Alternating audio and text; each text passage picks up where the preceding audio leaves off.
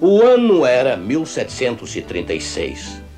John Wesley, um missionário da Inglaterra que quase não sobrevive à viagem através do Atlântico até a colônia da Geórgia. A violenta tempestade no mar passou finalmente, mas a alma de Wesley permaneceu revolta.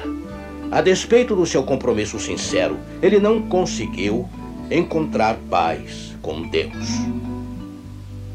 Está escrito com George Vandeman apresentando Cristo vivo como resposta às suas necessidades mais profundas. Hoje, o que eu gosto nos metodistas. Assim que chegou em Savannah, Wesley viveu uns tempos com um grupo de colonizadores da Alemanha. Eles também eram missionários, descendentes do mártir do século XV, John Huss. Fugindo da perseguição em sua nativa Morávia, eles haviam encontrado refúgio na Alemanha e agora tinham cruzado o mar para trazer o evangelho aos índios. Mas primeiro um cristão precisava do testemunho deles. Um dos alemães olhou para Wesley com um olhar gentil, mas penetrante e perguntou: Você conhece Cristo? John respondeu com evasiva: Eu sei que ele é o salvador do mundo. Sim, mas você sabe que ele o salvou? Wesley inquietou-se. Ele não tinha certeza do perdão. Dava para se entender agora por que ele falhara em evangelizar os índios. Após dois frustrantes anos, Wesley retornou à Inglaterra. Deixe-me voltar o relógio do tempo em cerca de dois séculos e meio e convidar você para me acompanhar na grande velha Inglaterra. Estou aqui neste belíssimo jardim da Igreja do Velho País, feita pelo memorável Thomas Gray, que escreveu a sua famosa elegia aqui. William Penn e sua família também cultuaram nesta igreja. Escolhi este local histórico para reviver a experiência de John Wesley. Você se lembra que começamos nosso programa hoje com ele em alto mar e sua falta de paz com Deus. Mas a primavera para sua alma desabrochou finalmente em maio de 1738. Numa reunião numa capela em Londres, alguém estava lendo o prefácio de Martinho Lutero do seu comentário sobre Romanos, quando a luz de repente veio sobre Wesley. Ele descreve o momento. Ele diz: cerca de 15 para as nove, enquanto ele, isto é, Lutero, estava descrevendo a mudança que Deus opera no coração através da fé em Cristo, eu senti meu coração estranhamente aquecido. Senti que eu confiava em Cristo, em Cristo apenas para a salvação. E a certeza me foi dada que Ele havia levado meus pecados, até os meus. Bem, abrasado pelo Evangelho agora, Wesley pregou com novo zelo e novo poder. Multidões se reuniam para ouvi-lo de todos os lados. Um reavivamento varreu a Inglaterra e chegou até a América. Era o começo da Igreja Metodista. Os metodistas hoje são uma das maiores denominações protestantes. Eles têm em todo o mundo cerca de 24 milhões de pessoas como membros. A América tem cerca de 20 grupos de metodistas. O maior deles, é claro, com mais de 9 milhões de membros, é a Igreja Metodista Unida. E o Dr. James Alt é atualmente o presidente do Conselho dos Bispos da Igreja Metodista Unida. Fiz uma visita a ele recentemente em Pittsburgh. Bispo James Alt. Estou feliz que tenha se prontificado a participar deste programa para representar a grande Igreja Metodista Unida. E, é claro, a tradição wesleyana em toda parte devido à sua liderança mundial. Obrigado, Jorge. É bom estar com você hoje. Por que você, pessoalmente, é um cristão metodista? Eu fui aceito dentro da fé por minha família e pelos professores da igreja. E eu fui conduzido ao ministério ordenado por um pastor da igreja local. Mas continuei um metodista unido por causa de suas ênfases distintas. Primeiro, nós nos preocupamos com as pessoas, com a dignidade humana e com a responsabilidade moral. Também nós sempre demos atenção à primazia da graça. Por graça, queremos dizer a ação do amor de Deus em Jesus Cristo, através do Espírito Santo. John Wesley falou sobre três aspectos da graça. Ele falou sobre a graça preveniente, a graça que nos cerca e nos persuade a nos movermos em direção da fé. Ele falou sobre a justificação pela fé que tem a ver com o Deus amoroso, receptivo e perdoador. E também o crescimento na graça que nos move em direção da perfeição à medida que amadurecemos na fé e crescemos na graça rumo à santificação, o que chamaríamos de graça santificadora. Também nos preocupamos com a conversão, a mudança de coração que leva as pessoas para Cristo. Pode acontecer de maneira dramática ou pode acontecer de uma maneira gradual. Sempre procuramos manter a fé e as obras juntas. E, finalmente, nossa igreja é organizada como uma conexão. Assim, deixamos a igreja local livre sob o Espírito, para viver e testemunhar. Sentimos que Deus se valeu das várias denominações para defender as verdades que têm sido negligenciadas, para deste modo corrigir a rota da causa cristã. Lutero trouxe a justificação pela fé. Os anabatistas trouxeram o batismo. Seu povo mostrou como a conversão e a santificação ou o crescimento desenvolvem o cristão. E assim por diante. Você acha que estamos conduzindo isto bem? Eu acho que é um excelente formato porque Compartilhamos de uma tradição comum todos nós na fé cristã. Mas existem essas ênfases distintas de igreja para igreja que têm enriquecido o todo. Compartilhamos juntos em levar avante o todo. Levar avante o todo. Deus o abençoe. Muito obrigado, Jim. Apreciamos sua vinda aqui. Obrigado. Existem muitas coisas que eu gosto a respeito dos meus amigos metodistas. Mas há uma coisa que eu aprecio em especial. O movimento metodista foi chamado por Deus para resgatar uma verdade negligenciada. Wesley enfatizou que os cristãos produzirão o fruto da obediência como resultado de seu relacionamento com Jesus. Uma verdade essencial, de fato. E agora de volta ao quintal da igreja outra vez. Por volta do século XVIII, a Inglaterra havia se afastado de Deus. E a pregação de Wesley tirou a nação do seu sono espiritual. É claro, nem todos apreciaram o despertar, você pode entender.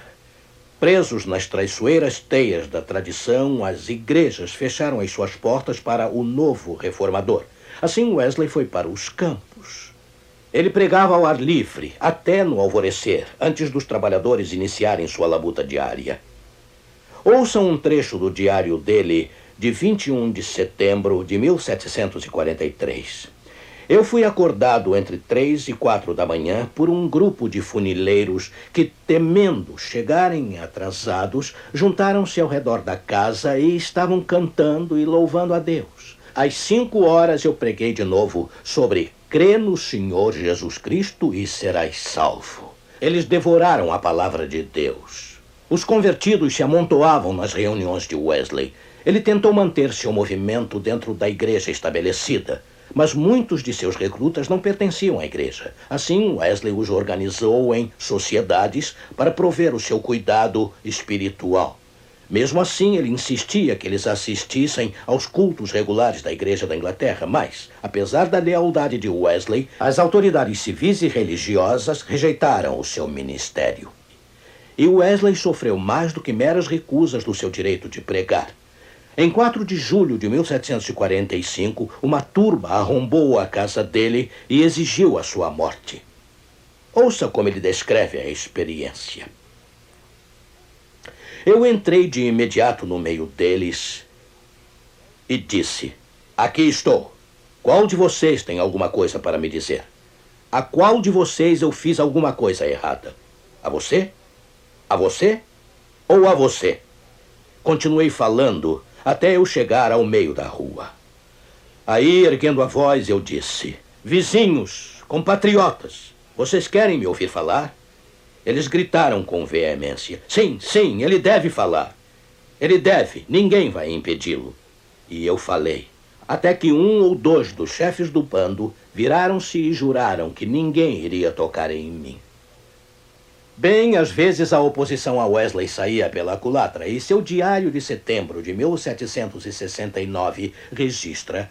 Ele diz com um toque de humor: Aí eles ergueram a voz contra mim, especialmente um chamado de cavalheiro que estava com os bolsos cheios de ovos podres.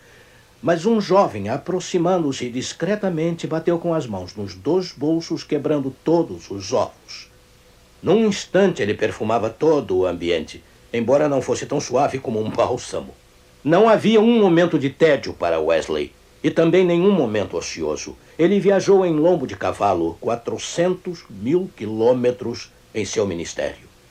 Durante mais de meio século, ele pregou uma média de 15 sermões por semana.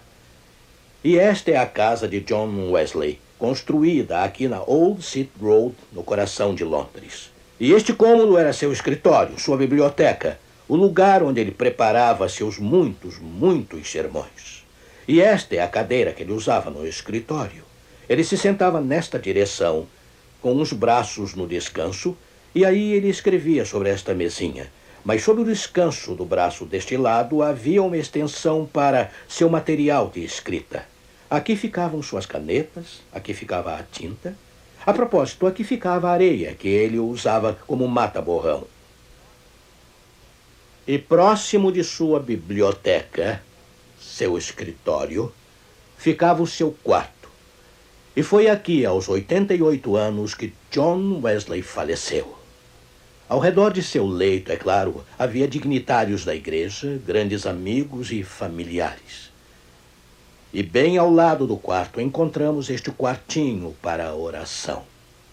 Em frente da janela, uma mesa um banco para ajoelhar-se e sobre a mesa apenas duas coisas: a Bíblia de Wesley e uma vela. E todas as manhãs, às quatro horas, Wesley entrava neste quartinho para ajoelhar-se e falar com Deus.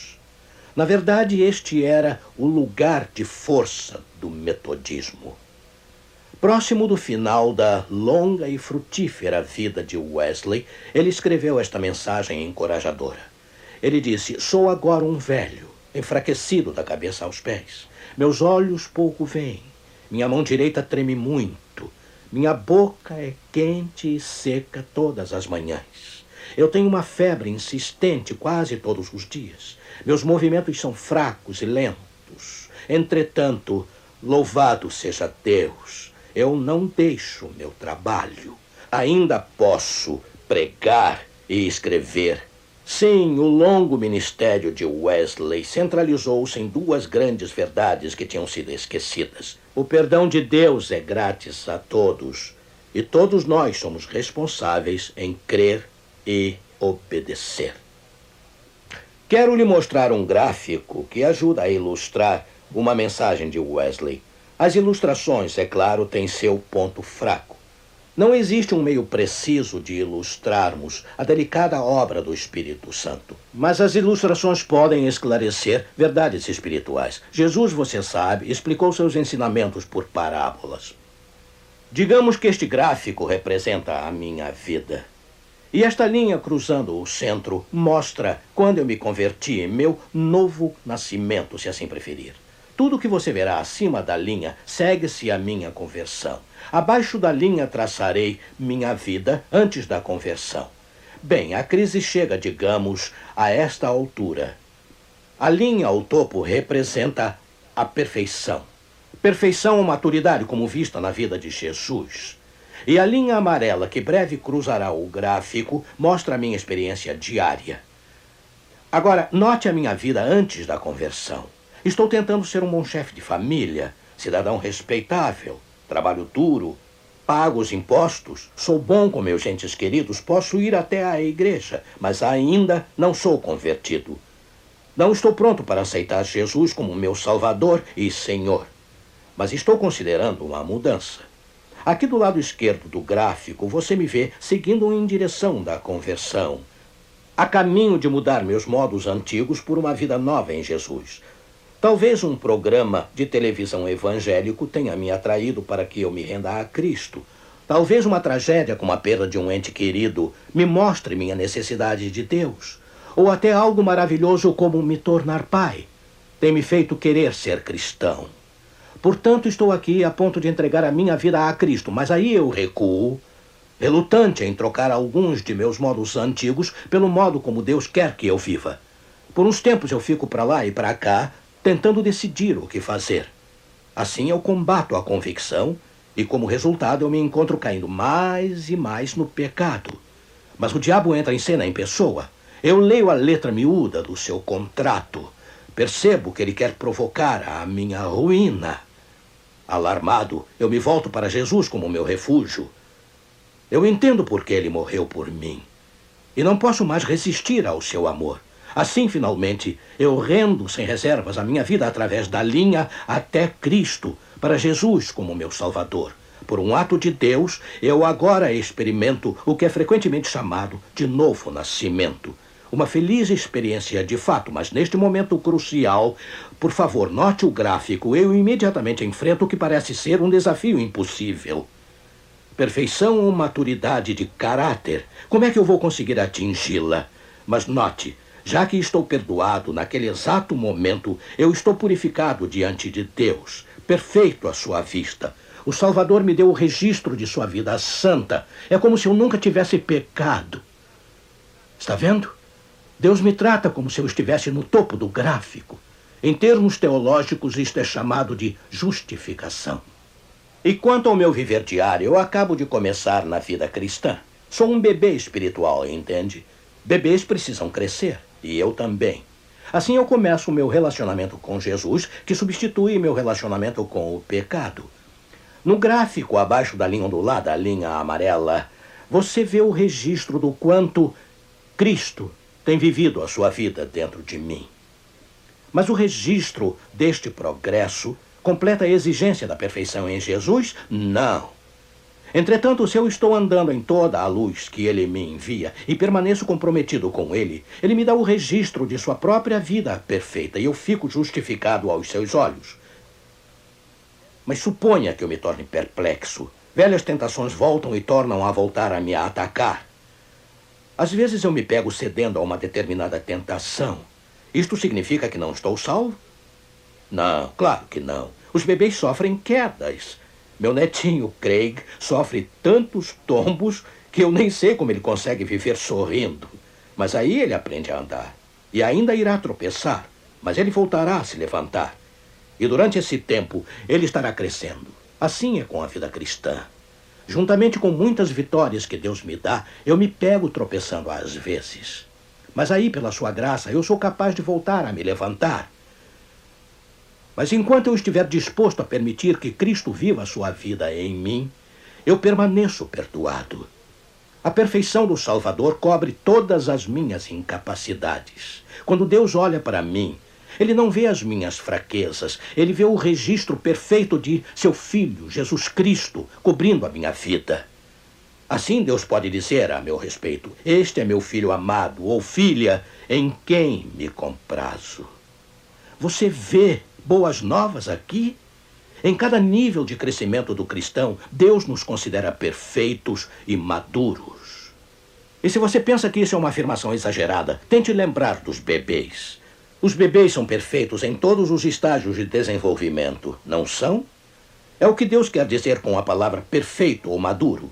E todo o tempo Deus nos considera perfeitos ou maduros em Cristo. Ele está nos atraindo cada vez mais para nos tornarmos como Ele. Agora, suponha que eu morra aqui mesmo. Eu ainda tenho falhas. Há estágios de crescimento que eu não atingi. Isso quer dizer que eu estou perdido? É claro que não.